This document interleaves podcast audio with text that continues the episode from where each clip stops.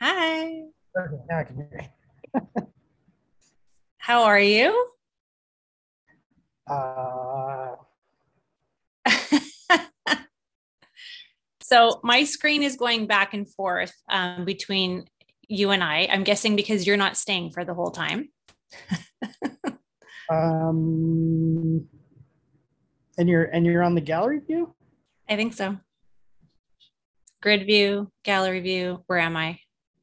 Uh, up the top right, it should say view, and then you click. Make sure it's on gallery. There we are. You're so smart. Yeah, right. I just discovered something, so that's all. Carol's right. Everybody needs a Kevin. yeah, We right. should, we should get t-shirts that say that. Oh, All right. Okay, so uh, you just let me know when you're ready. Okay. Hi, everybody. All 13 of you that are here. We have a question and answer already. Whoa. Hi. Thank goodness it wasn't a tough one. Um, I'm so excited about the podcast today, not because Carol's not here, because that makes me feel sad, because she is my partner in crime. She is my fantabulous co host, the jam to my toast that I could go on and on and on. But the whole month of June, I've got some amazing guests lined up um, from different um, professions and uh, different usages of FSM. But we're starting big today. We are starting with like a big name. So I'm going to let a few more people jump in here. Um, I'm glad that we have quite a few people because you're not going to want to miss this. And those of you that are here live, you are going to want to contain all your questions because I'm sure you're going to get um, inspired and want to ask a lot of things. So because I can take control of everything today, we're going to have some designated Q&A time. So you can keep putting everything in the chat, putting everything in the Q&A. I'll try to get to them all um, as we go. So with no further delay, um, Kevin, I'll have you um, add our our secret panelist for today. Everybody, we have. Where is he? I want him to just show up. but there are people that are listening to the podcast and they're not watching it live. So here we have Dr. Ben Katholi. How are you guys? How are you? Doing well. I feel like we should have a sound effect that has like a round of applause right now. it's so great No. to see you. Yeah, no, thanks for having me. It's fun to be here. I'm sorry uh, Carol's not with us, but uh, I know it's almost like catch up to her soon. it's like Zoom couldn't have too many awesome people in the same amount of squares at the same time because it might explode. So it's like you or her. But I think what we'll do is when she's back from all the things, it'd be great to have like a Oh, a big fun. panel and have everybody um, here. So I'm sure everybody knows who you are, but would you mind kind of just giving a little introduction about yourself? And I've got um, like four pages of questions to ask you. So Um, so I'm Ben Katholi. I'm a pediatric uh, physiatrist or physical medicine and rehab um, in Chicago um, at a rehab hospital here named Shirley Ryan Ability Lab, which is kind of a freestanding rehab hospital um, and a neat place to be. Um, and so excited to be here and chat with you, Kim, and answer some people's questions. And maybe we can, maybe we can't. Right. I know that's always that's always the scary part is um there's so many questions that we just try our best to answer. It's just like when we have patients that come in with those super complex things, maybe we can make a dent in it. I think we can always make a dent in it. That's kind of what my philosophy is. so I've got a lot of um straightforward questions. I have some FSM questions. We're gonna kind of just see where the flow takes us if that's okay with you. Sounds great. how long have you been practicing with FSM or you've been utilizing it? Can you? Oh goodness. Um, I want to say I got trained in 2012 or 2014, somewhere in that range. I I finished training in 2010 and was in Cleveland for a number of years. Um, and I think probably two years after I started there, so somewhere in that range. I've lost track, but I, I want to say somewhere in that range. Okay. Now it seems like everybody has a story of how they got into FSM. This isn't like dry needling. This isn't like um, strength and conditioning training.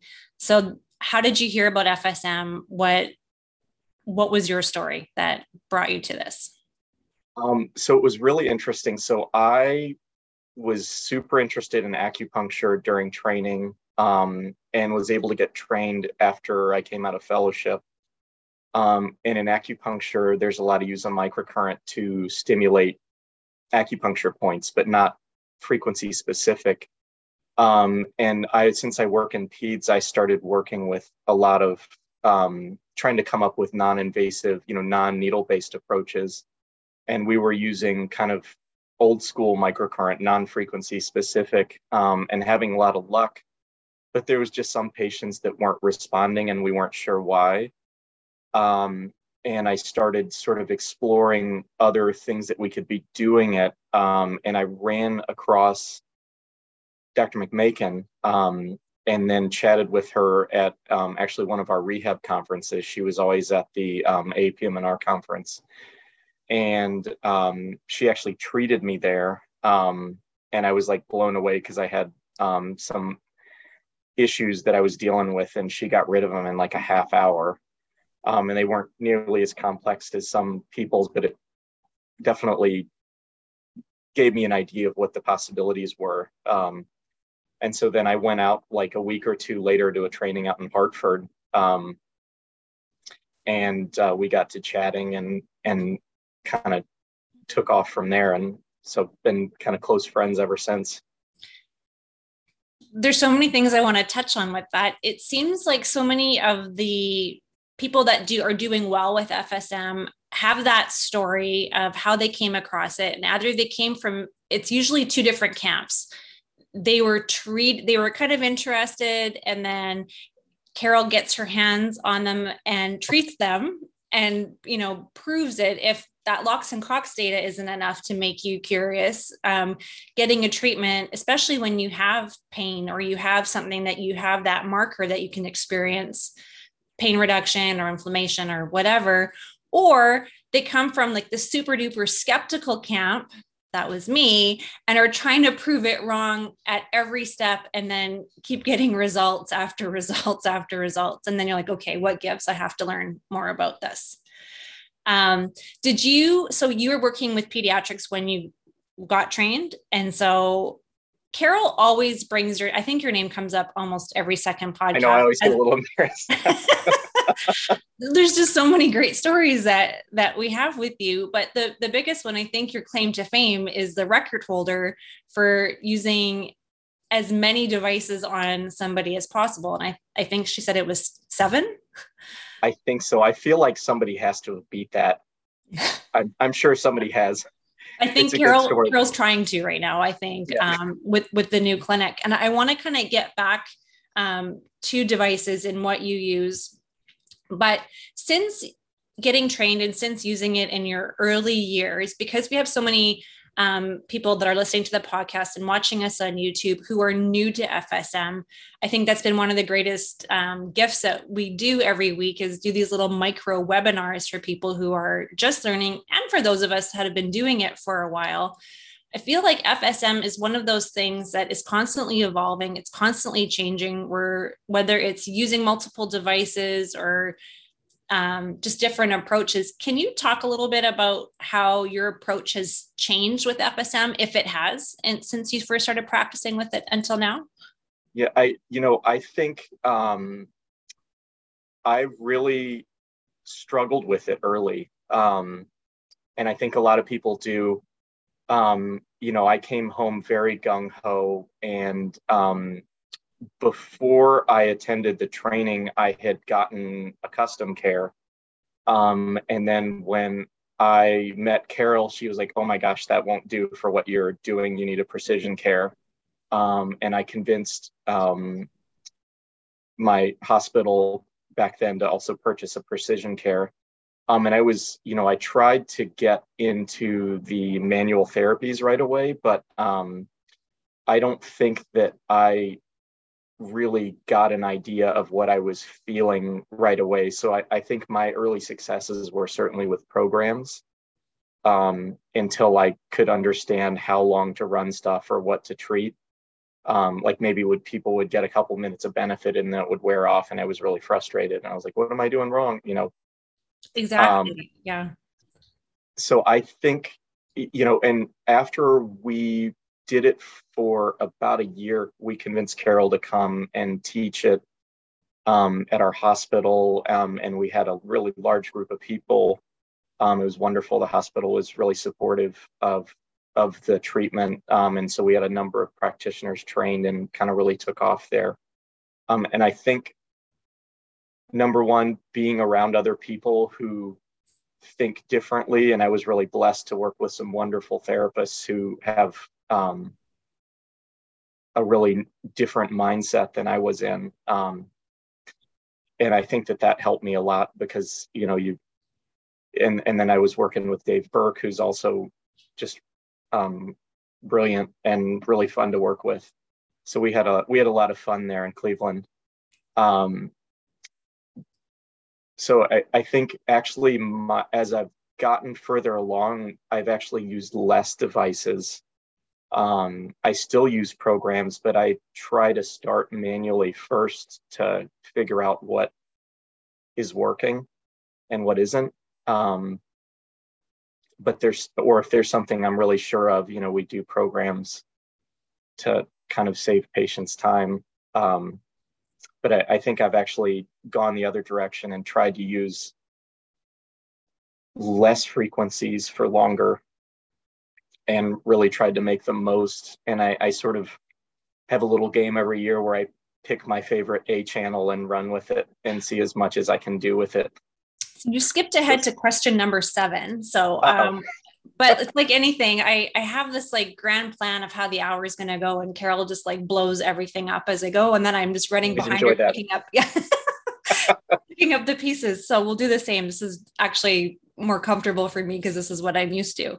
So I'm going to jump ahead a little bit and the first podcast that Carol and I did, so Carol and I were doing these Zoom calls throughout the pandemic because we both were bored and sitting at home. Mm-hmm. And if I could be a professional student, I would be. I love learning, and what greater person to learn from than oh yeah her herself to get her by myself and to zoom it. And then kevin's like you guys need to do the podcast. This is hilarious. I'm like it's not supposed to be funny. It's supposed it's supposed to be informative and it's supposed to be inspiring. But um, one of the first questions i asked her was okay you're on a remote island and you're only allowed to bring five a channels with you and five b channels. Um, so I'm going to ask you. You you said every year you have a favorite A channel. I'm going to let you pick five um, for okay. 2022. All right. So we all love 40. We all love 40. We all love 13. Um, the last two years, my favorites have been 94 and 321. Um, and and then this past year, my number five would be 49. Um, yes. It I, I think I've seen the most benefit in terms of making stuff stick. Um, so I'll run it for really extended periods of time. Sometimes while I'm doing something else, I'll run 49 for a half hour. Wow. Um, so like, um, I'll get you to to say the um, the definition. Also, we have some people that are listening that are not so versed oh, with sure. numbers. Yeah, so 49 right. is vitality, increasing the vitality to the tissue. Yes.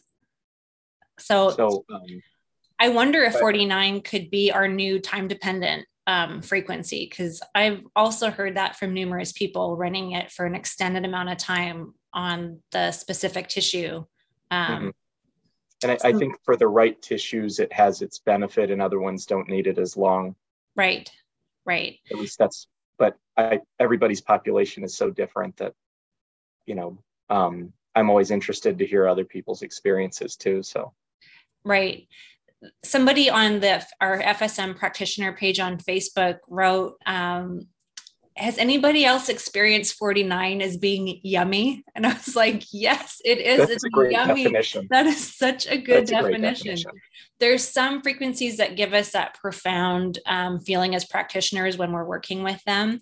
Mm-hmm. Um, 13 because i do so much manual therapy and so much exercise therapy i fell in love with 13 right away because it was always giving me something. I could feel the mm-hmm. tissue give i could hear pops i could get range of motion increased i could even get strength increases running 13 um, but interesting with um, 94 and 321 what tissue or before i go there give me your five favorite b tissues or b channels that you would use your tissue types. Oh um, it's harder, I know. So, so mine, because I, in my population, I so my practice is kind of a combination of um, inpatient rehab patients, and that's kind of brain injuries, spinal cord injuries, post-operative patients, kind of a wide range of things. Um, so I do a lot of CNS focus in my inpatient and outpatient practice, and um, a lot of them have had significant trauma. Um, and so that really needs to be taken out of those tissues before anything else will work.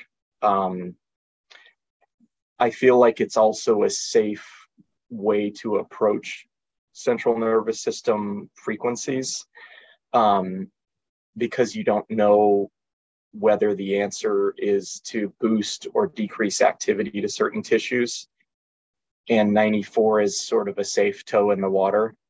I haven't had it do anything negative, but I've certainly seen a lot of benefit to it. Um, and it's kind of a safe way to approach different structures without making a decision whether that is over or underactive. Interesting. And do, you don't use trauma? You don't use 294? Uh, maybe that needs to be my pro my one next year. I do use it. It's in our programs. I just tend to run that one. I run 94 longer. You know, I, I, you know, I, I, um, I couldn't separate the two on which one is. It, I just noticed a lot of benefit to 94, so that one is one that I ran with. But right, I tend to sort of jump around a lot, and and I'll have you're like, why was I ignoring this for years? You know, yeah I also go back and forth with that whole um, what, why am I not using this? Why did I forget this one? 321 is what we use for um, paralysis. And I think mm-hmm. as, the more I practice with FSM, the more I want to go back in the history and learn more about why the list has the descriptions with the verbiage that it does. And I am you know we we know that hammer 18 hemorrhage doesn't mean somebody's bleeding out you know if somebody is hemorrhaging we're not hooking them up to our custom care we're calling 911 same thing with paralysis. We don't have to necessarily have paralysis for us to start thinking about it. I think it's a good one. Something is stuck something's not moving. Mm-hmm. that, that's what paralysis is. It's that it's not moving um, so going to now your your tissue types, you were saying that you do a lot with central nervous system. So I'm assuming spinal cord is going to be number one, 10. Okay. okay. What else do you love? Um, so Dave Burke got me hooked on basal ganglia. Um, he sort of broke the mold with that and wrote a program a number of years ago and got us started with that. Um, but I so we see a lot of patients with movement disorders, cerebral palsy, you know, any any sort of range of various central nervous system involvement. Um, and I think that that has been a really valid frequency for a lot of different types of injuries, but not everything. But it um, for the types of um, patients that we see, it, it, certainly has been one of my favorites. Um, I think so. Spinal cord, basal ganglia. Um, we do a lot with the motor and sensory cortex, especially in patients with hemiplegia um, who have differences side to side in sensation or movement.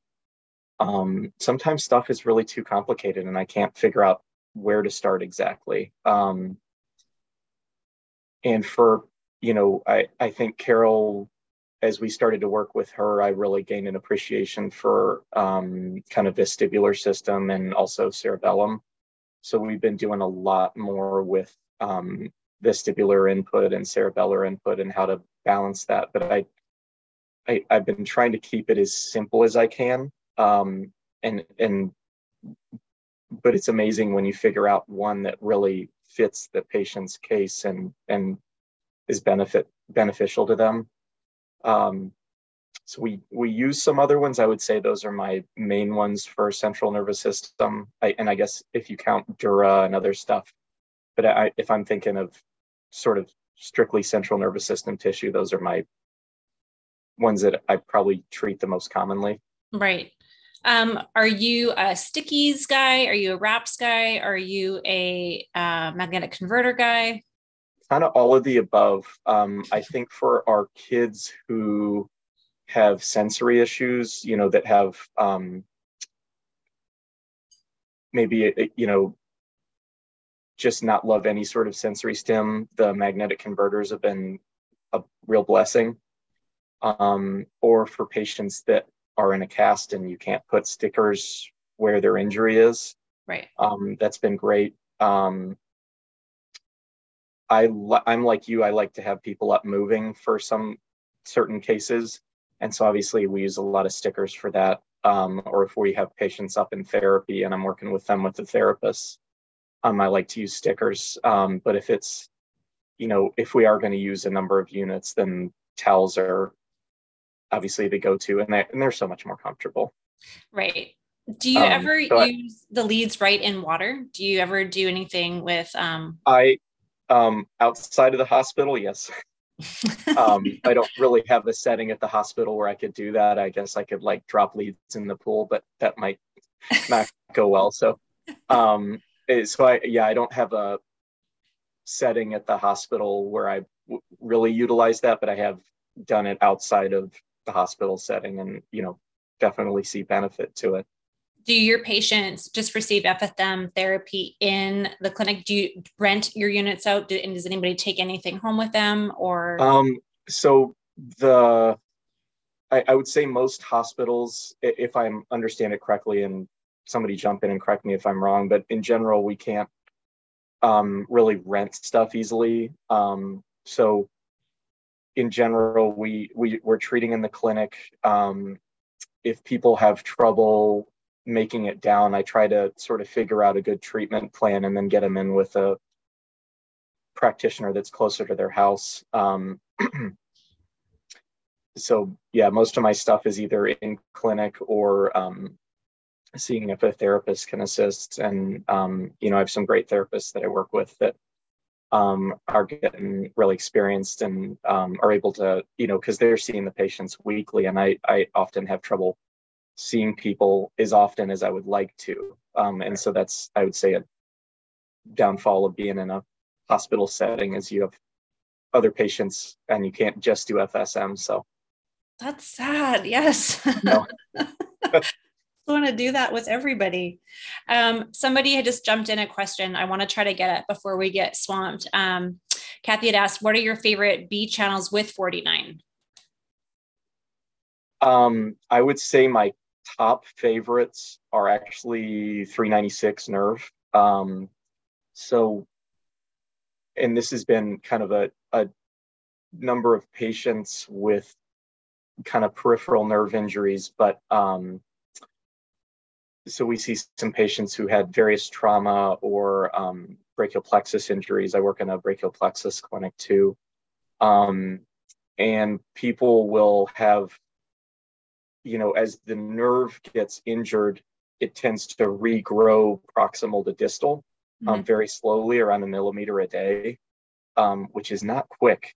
No. Um, and the way that we'll track that is either with, you know, muscle movement, but if there's sensory involvement, um, it seems like when I run 49 and 396, um, you can, during the session, track the sensation improving down the length of the leg, um, which is super cool. So it's like you're literally with a pen marking on their leg, and every five minutes it's changing. So it really tells you it's doing something absolutely and it sticks and it sticks that's that i think that that was the really most interesting thing was is that it really there's a, always a little bit of a wearing off effect, but in, in general, it really improves sensation. So that one is, I'm still wrapping my head around on what it's doing, but there was my there was my next question. So if 40 if increasing the vitality which is different than 81 increasing the secretions right? I think 81 gets um a lot of love and a lot of attention. It's just like 40 right? It's like our headliner.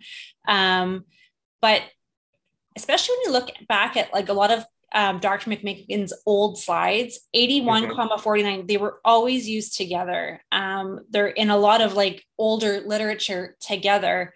Um, so I'm wondering what the difference is between increasing the secretions and increasing the vitality. Like what what happens with 81 that doesn't happen with 49?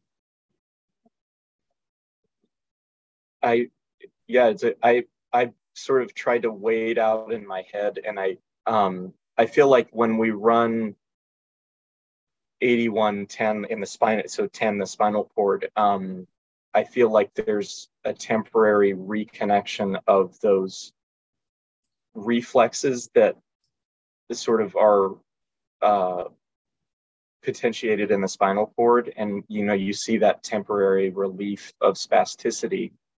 Um, and I feel like 4910 doesn't relieve the that spasticity as much, but it tends to improve the firing of those nerve roots. Um, we use it a lot. I use it a lot on different nerve roots too. So I, I really like the vertebral levels. Um, and when we do that, we see improved firing of those muscle groups. Um, for instance, like we had a patient that I was working with two weeks ago who um, had um, injury, to, had some myelopathy and had some disc injuries. And you know, doing that with the nerve roots really improved firing of those muscle groups in the trap and the deltoid and the bicep. Um, and you can feel the muscle bulk differently than you can with 81, which is funky. I feel like sometimes 81 is too much. It's great, but I feel like it has, uh, if you run it too long, you can overdo it. And there's certainly tissues you have to avoid with it. Um, and I haven't had that with 49 as much. Sometimes it just doesn't do anything, but I'm I'm still playing with what it's best for. But definitely where I see atrophy, I really like 49. Agreed. Um, you kind of hit the you've been circumventing with one main topic. That was what really got me was um, when you start getting successes in your practice, right? You almost expect it. You want that miracle patient oh, yeah. after patient after patient. You want to fix them in one treatment and you want that effect to last for the rest of their life. And when that doesn't happen, you're just like, well, where did I fail? That's where I started doing the work with kind of like the neural recruitment, with doing the exercise therapy, tying the connection after we broke apart range of motion was not only teaching the body that it was okay to move, but it was safe to move, it was effective to move.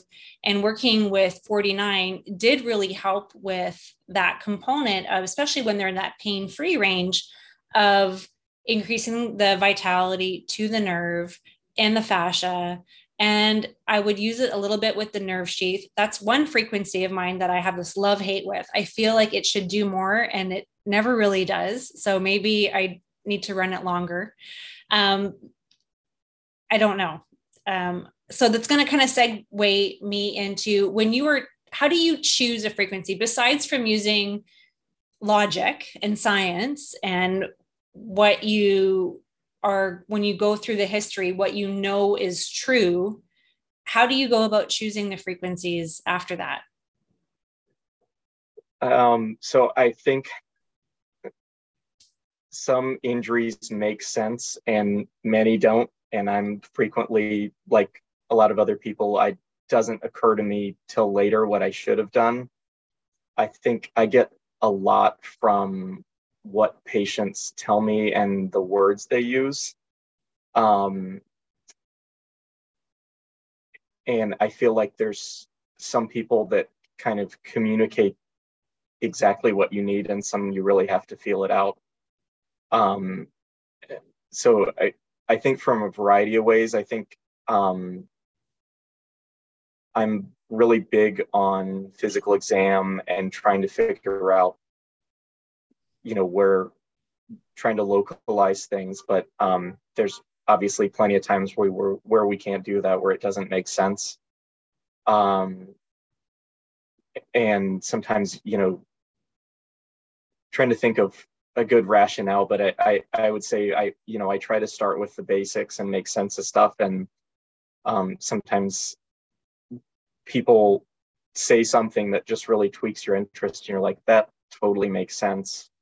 This is related to a past illness you had, or you know, you re-examine them because um, they mention, oh, I forgot I had this X-ray that showed X, Y, and Z.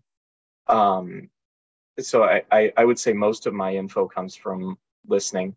Um, I try to be a good listener. I can't always claim to be, but I'm doing my best. Don't you think that this modality forces that upon you? I mean, I, yes. I grew up my whole childhood hearing from my father, you have two ears and one mouth for a reason. And I never really got that until um, I think you have this tool in your toolbox that forces you to be a detective and ask really open ended questions because it's not just a yes or no. You need to hear more about the history and then what happened and then what happened. And, um, and I, I, I agree. I think the patients have a way of um, force feeding you the frequencies. If you just really sit and listen, they will like literally tell you the words that you need to hear. And you're like, wait a minute, I have a frequency for that. So between my laminate that I can't get rid of, I love my buddy, I love the app where I can just punch it in if I need to. There is just something so magical about going up and down that list of frequencies and um, searching for and listening to what your patients are telling you. Um, do you, okay, so you've got a patient, they're telling you what they need you've got your hypothesis in your head of what you're going to try then what? Are you looking at pain, i mean obviously pain reduction is a huge thing that we're all looking for as practitioners range of motion um, but then what? Are you are you a smush guy? Do you feel for smush? Uh, yeah so i i think the a lot of the patients i work with you know sometimes i think we all want that sort of dramatic like people just pass out and go mush. and you know i i feel like that is um less common but i i definitely have you know kind of by the grace of being able to work with a lot of great therapists who have good manual skills um have learned a lot more about palpation and then um so i'm big on kind of textural changes temperature changes. You know, I I think patients will tell us how they're feeling, um, but I don't think it's relaxing to sit there and say, "Do you feel better? Do you feel better? Do you feel better?" You know, um, because sometimes that takes a little bit. Um, but I think if you're feeling textural changes, you know you're onto something, and it tells you, you know, what does this feel like? Does this feel like shortening? Does this feel like scarring? Does this feel like fibrosis? Does this feel swollen? Um, what else is going on with their body that can lead you along a different path. Um, so I, I, think I get a lot of feedback from uh, verbally, but I get a lot texturally too. And I think that that is something that took me a long time to. I'm always learning from my patients, and I feel like, you know, you're there's always something you're missing. And um, I work with a lot of neat residents who have neat manual skills too. Um, so and you know when when we have practitioners come to do practicums with us they all have some really neat skill sets that i've never heard of. And and i'm like oh please tell me about that. Yeah. Um, so i definitely I, I think sometimes i get that you know overall smush but i feel a lot at the tissues we're treating. Um, and you know i think working in a hospital setting, we have access to some additional tools. Like we've been able to ultrasound stuff and see changes on it that I wouldn't be able to see if I was um, without it. You know, but I don't rely on that always. But it's neat to see what's happening to different uh, tissues as you treat them. Absolutely.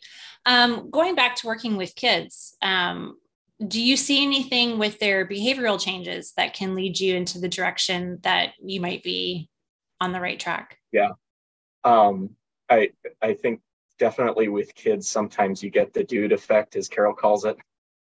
Um, I think they're more sensitive, and you have, you know, they don't need as heavy-handed approach as a heavy-handed an approach. Um, you know, when we're treating really young young kids who aren't verbal yet, um, you know, you really have to go with you know, are they calmer? Are they allowing you to move things easier? You know, whatever we're working on, whether it's torticollis or, um, you know, whatever injury or um, condition it is, I, you have to go a lot with how they're behaving, um, you know, and if they're older and able to tell you what they're feeling or answer questions, but also some of them are pretty nervous about what's happening, you know, you usually you go to the doctor's office for shots and we have to say there's no none of that happening here. Right? What do you mean? I get a blanket and a pillow, and you have some exactly, like, yeah. and I get to just lie here and feel good. I think too. Um, I have three teenagers of my own. I see a lot of teenage athletes um, now, which is great. I love the fact that um, parents are open to um, different modalities as opposed to um, what we've been used to. But I think um, with teenagers and kids, as opposed to adults who haven't experienced the effects of alcohol or narcotics, um, they when they start feeling that dude effect, sometimes they they're a little alarmed because they're just kind of feeling this. Um, so I try to talk to them. I try to get them to tell me a story about something or you know just they're like i'm feeling really tired. Is is that normal? I'm like that's perfectly normal. You should totally just close your eyes and enjoy it. it's a good then, thing. Yeah. And anytime you can get a teenager to sleep i think is uh, a good thing as well. Um, i want to shift gears here a little bit. Um, for those of I think a lot of the people that are listening are practitioners, um, but I want to talk about the case report that you you gave us with the small fiber that was amazing. Um, I'm not asking you to redo your um, your case report right now, but if you could just share a little bit about that, I mean, it was it was fantastic. Yeah, I, I felt I uh, I really dashed through that. So and, yeah, no. we were we were talking about trying to get a, sort of an expanded version of it um, with a little more detail on kind of the why and the who, what, when, where, why. Um, right. Um, but I think the gist of it, and I was trying to make with it is that, um, you know, I, I think that there, there's been so many neat frequencies people are sort of identifying, and I think all of us we don't know what we're missing until somebody presents it to us.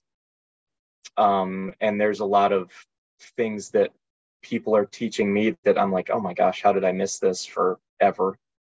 Um, and the small fiber um, neuropathies, I, I think I've gained a greater appreciation of. I didn't have a lot of exposure to it in training, um, and it's certainly not a primary part of my practice. But um, can, can, you also I, just go back because we do have some people who are not yeah, medically trained, yeah. kind so, of what um, small fiber neuropathy is? Sure. So um, there are multiple types of nerve fibers in a nerve bundle. Um, you know, some are related to motor control. Um, some relay um, kind of sensory input, um, you know, to kind of help you feel what you're doing with your hands, for instance. Um, and some are related to kind of autonomic control or vibration. Um, and so some of some fibers that you really want to fire quickly are myelinated.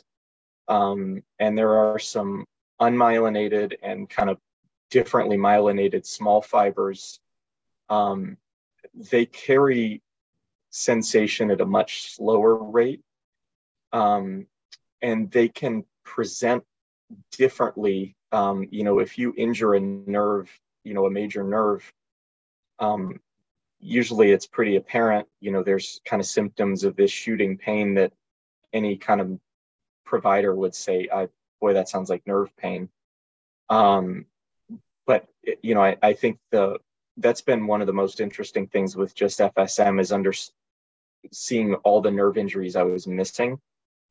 You know, because you don't really view something as a nerve injury. It's stiff. It's something else, and you realize that they're really common. Um, and I think a good example of small fiber neuropathy that most people have seen is in um, diabetes.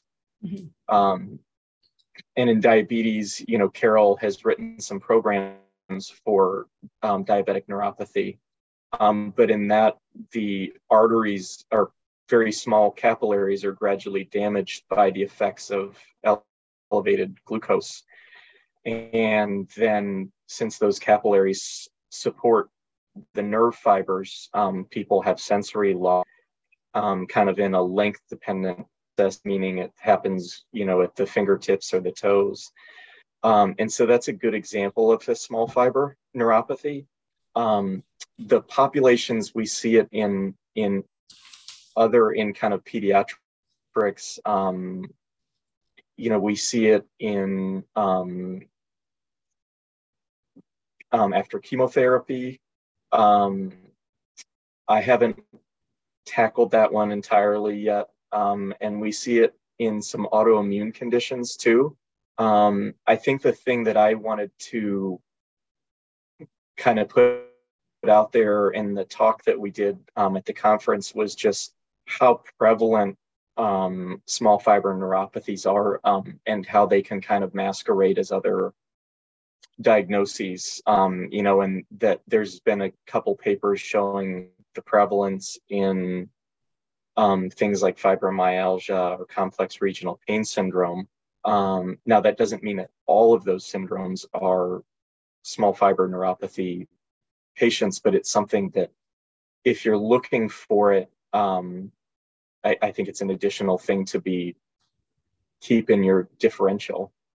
Um, but it, it's made me kind of make more referrals to our neuromuscular specialists at um, an associated children's hospital to um, you know if we are suspecting it to kind of get it fully worked up because i don't have the tools or the wherewithal to sort of do all the investigations for it um, but again, it kind of goes back to your physical exam, kind of looking at temperature changes, looking at vibration and sensation, checking, looking at people's nail beds. Those can be clues of neuropathies of any type.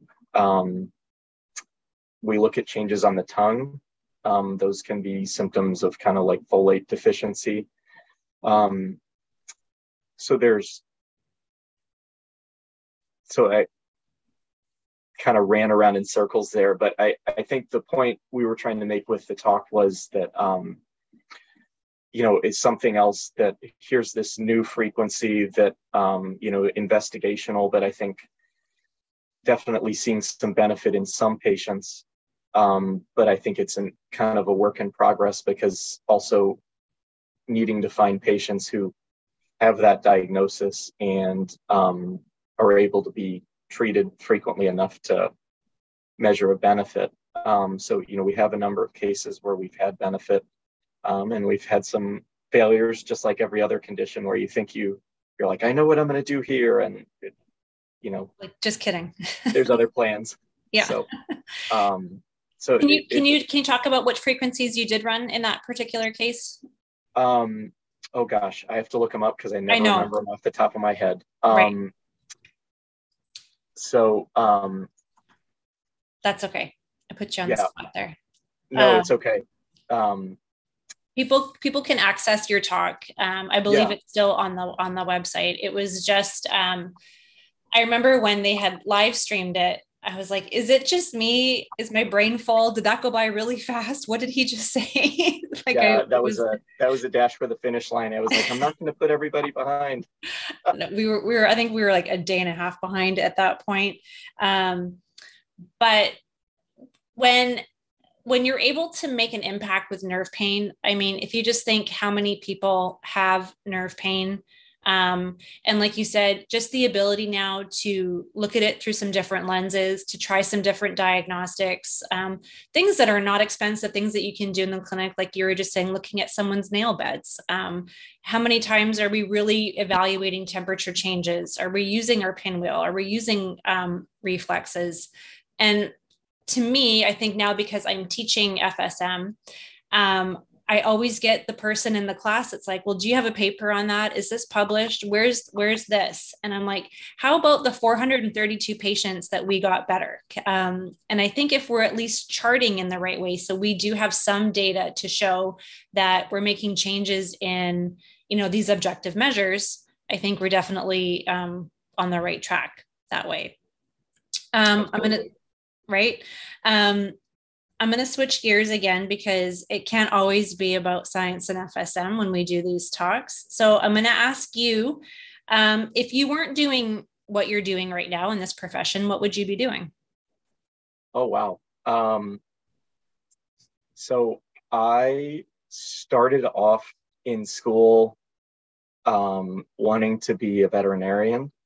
Um, and then I think um, I'm not sure what sort of made me switch gears, but it was kind of one of those things that was just sort of like a natural progression. But um, I I think if I was in another life or you know I think you always get the question of would you do it all over again? And I, you know, I, I think I would. I mean, I really enjoy what I do. Right. Um, but I do enjoy teaching a lot. I, I think I have very quickly realized over the years that I'm have a lot to learn about teaching, especially when you work with Carol, who's just you know an incredible teacher. Um, um, you know, either that or in a dream job, maybe a musician. That's so funny because Kevin wrote in the chat, rock star. and I, I think it's really funny that you said veterinarian um, because I tried, I've applied to um, I can't even remember how many vet schools because that's all I wanted to do as a child. I didn't get into any of them. Um, I took a gap year, a woe is me gap year, got into a car accident, and um, manual therapy was the thing that fixed me. And that's what sparked my interest to follow down this path. So I'm glad both of us aren't working with animals um, and we're working with people. but rockstar between um, you and Kevin, I think that could also be uh, another one. Do you have a creative outlet? What do you do for fun? What do you what inspires you? Um, I definitely enjoy playing music. Um, uh, enjoy kind of spending time outside with my family, um, fishing, kind of reading. I love reading. Um, kind of those are probably my favorite outlets. What books um, are you reading right? And what are your favorite books? Oh, um, what type of um, books? I don't want to make you, I don't want to put you on the spot. Your favorite book of all Oh time, no, but... I, I read kind of everything. So um, I I'll read every. You know, probably one of my favorite, probably two of my favorite authors are either Douglas Adams or Tom Robbins. Um, I like stuff a little bit goofy, um, and but uh, I I'll also read like YA and you know science fiction. I'll I'll read just about everything. I, I try to I like to read to relax, so I don't tend to steer towards really dramatic or like kind of tear jerkers. Um, there's there's enough of that in your profession, I'm sure. So Kevin says always carry your towel. That's the best quote. Um, Leaf is asking, what instrument do you play? Um, so I play guitar primarily and a little bit of bass, and then actually we um, just joined a community marching band. My whole family did here, so I hadn't touched my trombone and since the mid to late '90s. So it sounded terrible, but it's That's a work awesome. in progress. That's amazing. That's great. Um, I was interviewed last year on a podcast, and um, somebody had asked me if there was one word that would be like our family motto or our personal or my own personal motto, what that word would be. Mm. Family motto. Oh boy. It's a tough one. Um, I guess we're going back to Douglas Adams, we'd say don't panic, right? um, I think my motto for the past couple years has been, um, and I'm struggling to remember who said it, but it, they said live in, live in peace in a time of stress. Mm. It's been, um, and um, kind of one of the other ones was uh, the world owes you nothing. It was here first.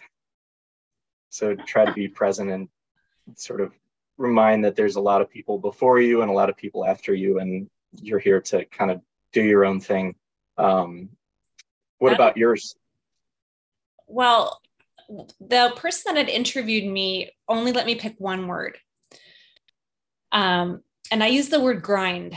Um, and it it's we try to teach our kids that this there's nothing wrong with the struggle. The struggle is the beautiful part of any journey and you don't realize it when you're in it but trying to and it you know it's so cliche but being comfortable in the uncomfortable is where all the magic and growth happens so i try to take that into my practice with my athletes that i work with um, of course i you know the, the majority of the people that i work with are i'm lucky they're healthy they're active I'm trying to get them, you know, a fraction of a second faster or stronger or whatever, but there still is a struggle. There still is a grind that they have to go through.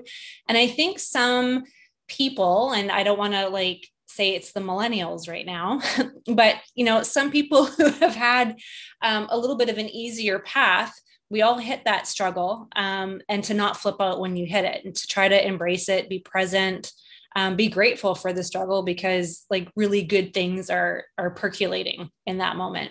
So i try to harness that when i'm freaking out and i have six machines on somebody and don't feel stoned and they don't feel smushed and nothing's getting better um, to press pause on all of them and try to just be like okay well it's not any of these frequencies but i still have all of these and where do i go and that's when i start texting carol from the bathroom crying I've, I've called in a lot of lifelines to Carol and George and Dave and lots of people. Yeah, I I think um, FSM teaches us so much humility, right? You don't have to have it um, figured out today, and you know, uh, Carol does such a great job teaching us and having that moment of like don't panic. When on earth did you ever have to know this stuff? Or when on earth did you ever think you would have to know this in your profession? Because we you know if you've ever been to a core class and you're just sitting around and looking at all the people and you'll see a veterinarian and a pharmacist and a surgeon and a massage therapist and an acupuncturist and a pt and a car so many people's different professions all joining the same perception of how fsm can help them and, and their patients. It's a profound feeling um, I think when you when you see just how useful this tool can be in so many people's everyday usage. Do you have a favorite patient? Do you have a favorite case that either infuriated you um, or just brought you so much joy? There was so much success. I know we're almost running out of time, but there's always room for these stories. Oh boy. Um, so lots and lots and lots of failures. Um, and I think it it's a good reminder to not get ahead of yourself. I've by no means solving every case. Um, you know, I think when listening to the podcast and kind of hearing Carol say about, you know, let's start with not making anybody worse, and I think that's a good. yeah. Feel like okay, that that's a good reminder. Um, yeah. And um, but I, I think I definitely have a couple patients who are long-term patients that I've treated for many years that I um, treated first in Cleveland and have seen here a number of times. Um, and I think the patients, I, I think my favorite patients are people that I've been able to work with. And, you know, I started working with them in high school and now I'm getting to see what they've been able to accomplish, not because of what I'm doing, just watching them grow and develop and kind of be these really neat people. Um, you know, it's almost like extra family, you know, and I think for a lot of people, our patients are kind of like distant cousins or something. You know, you, you have your, um, but I, I love seeing what, how creative they are and what kind of things they've been able to accomplish, not necessarily because of my involvement at all, but just, um, so maybe not one specific person, but I think I'm definitely inspired by the people that I work with and kind of what they've overcome to get to where they are. I think um, that's um, definitely. Yeah. We we do develop, I think, much closer, intimate relationships working with FSM with our patients. That's such a gift that we get to um, to share that with a patient because I, I don't know of any other modality that you develop that connection. And Dr. Mm-hmm. McMakin had this um, tear jerking moment at the advance where she had read, I, I think, I think she had had titled it what I didn't tell you. And she does such a great job at teaching us don't make them worse and don't run 13 in the first six weeks and don't run 81 here. but, you know, and, and, you know, you go home on the airplane, you're like, hey, don't run this, don't run that. Um, but the joy and those experiences and seeing people, um, yeah, just kind of unfold before your eyes into whatever they're going to do is something that I don't think we're prepared for as practitioners sometimes. And it, it is, it's such a profound um, emotion. It's such a um, profound thing to experience, I think, with people. Um, do you think there is a common trait that we as FSM practitioners um, all embody or share? Or do you, um, for those people who are thinking of getting into FSM, if you could say you know oh. if you could have these types of characteristics you will do well with that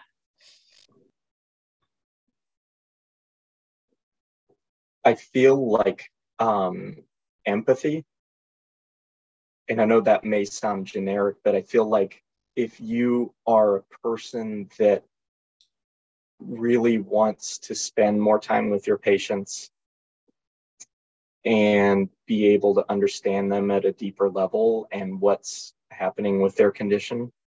Um, and I think that that's been the biggest blessing for me is to really be able to sort of challenge myself and my own diagnoses or misdiagnoses, right? You know, because you're like, I'm sure it's this, and you're like, no, it's not at all. um, so I, I think for people that are interested in it, being able to really delve in and get closer with your patients um, and be able to help them at a different level. Um, I think probably the other trait I would think of is patience. Um, because this is, I mean, it's amazing how quickly you see changes with this, but it does take time, just like a home exercise program or going to see a counselor or going to see a physical or occupational or speech therapist it you know it takes time to see results um, but I, so I, I think those are probably my two. If you have if you have some both of those traits i think that's a good start for wanting to get into fsm I would agree. Um, if you're in it for the money and to see, you know, 200 patients a day, not not the best modality for you. but there's always a way to incorporate it into your practice. Um, Leaf is um, our regular on our podcast, and he literally types things about 20 milliseconds before I can say them. So he's been writing here on the chat opened minds or minds that can be opened. And, and I would agree. You, would kind of said that if you're very rigid in your thinking. Um, I don't think this is, um, I don't think you will do well with this because you do have to start with the hypothesis and then um, I, am just like, hey, prove me wrong, precision care, prove me wrong, patient, because you have to be flexible. And um, adaptable. And i think those are two two qualities that we as humans could probably use a little bit more of. All of us with, yeah. Right you know with the empathy um, and you're right the, the, the patience that it takes to um, just sit with something right? And I, I, think we're we're in this um, society where it's go go go we're eating in our cars we're dropping kids off we're here and there. And um, i love going to work and having a hypothesis and having a plan and setting my patient up and just having my hands on them and just taking a breath and just being like okay i'm going to be open what's happening here and just you know slowing everything down um, is I think that's what FSM has taught me. Just slow down. Um, it's there if you're if you're listening to it and you're open enough to to hear it. So uh, we always end the podcast, or actually we don't. This has been a new thing. We've been ending it with a quote or a good story. You've given us a couple good quotes already. Oh yeah, I got ahead of. Do, do you have another good one? um, I like the ones that you gave us though. Oh yeah. Um, so let's think of ones that are appropriate for. Uh, you know, um, I there was an Edison quote. I think it said, um, "There are no rules. We're trying to accomplish something." that is that is perfect. I feel like we do blur the lines all the time. Yep. Um, my kids are going to kill me. They listen to the podcast, and um, the quote that I'm going to use is when they it's their high school um, quote. So they're like, Mom, we hear this like 400 times every single day. Do you have to use it? But I think it's perfect. And I think it kind of um, ties the end of our podcast. And it was from St. Francis de Sales. And it says, Be who you are and be that well. And I try to, I've been, you know, in my field for over 20 years now, and I've really come back to just being really proud of my hands. Um, I've got really good, strong manual therapy skills, and there's nothing wrong with being a really great manual therapist. So, because we have so many options, I feel sometimes as practitioners, we can get lost and we're trying to incorporate all these other tools because we have this amazing tool that has so many options. But you know, if you are an extremely good physical therapist chiropractor physiatrist what be that. That's that's your path and take fsm and incorporate that and complement that um, into your path. And i think you're going to do great with it. That's great. That's a great one thanks teenagers for telling me i know we Thank all learn a lot from our teenagers i've do. got three myself so right and thank you so much for coming today. Oh, this was so much fun. Thanks for having me here. We'll have you again. We'll have like a big gang of us um, and we can all chat when Carol's back. But I had to make her proud. I had to start off um, my first series of podcasts all alone with someone like yourself. So um, again, thank you so much fun. for joining.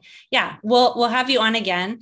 I'm sure our um, people will have questions. If you have more questions for Ben or anything um, relatable that you weren't able to um, ask today at the podcast, you can still email it on the jot form at frequencyspecific.com. You can email me at Kim at frequencyspecific or Kim at FSMsports365.com or any other way you can get our questions to us, and we'll pass that over to Dr. Ben Katholi. And thank you again so much. Thanks everybody for joining us keep coming for the month of June and see all my surprise guests that I'm going to be bringing on. It's going to be fun. Have a great week, everybody. All right. Take care. Bye. The Frequency Specific Microcurrent podcast has been produced by Frequency Specific Seminars for entertainment, educational, and information purposes only. The information and opinion provided in the podcast are not medical advice, do not create any type of po- doctor patient relationship, and unless expressly stated, do not reflect the opinions of its affiliates, subsidiaries, or sponsors, or the hosts or any of the podcast guests or affiliated professional organizations. No person should act or refrain from acting on the basis of the content provided in any podcast without first seeking appropriate medical advice and counseling. No information provided in any podcast should be used as a substitute for personalized medical advice and counseling. FSS expressly disclaims any and all liability relating to any actions taken or not taken based on or any contents of this podcast.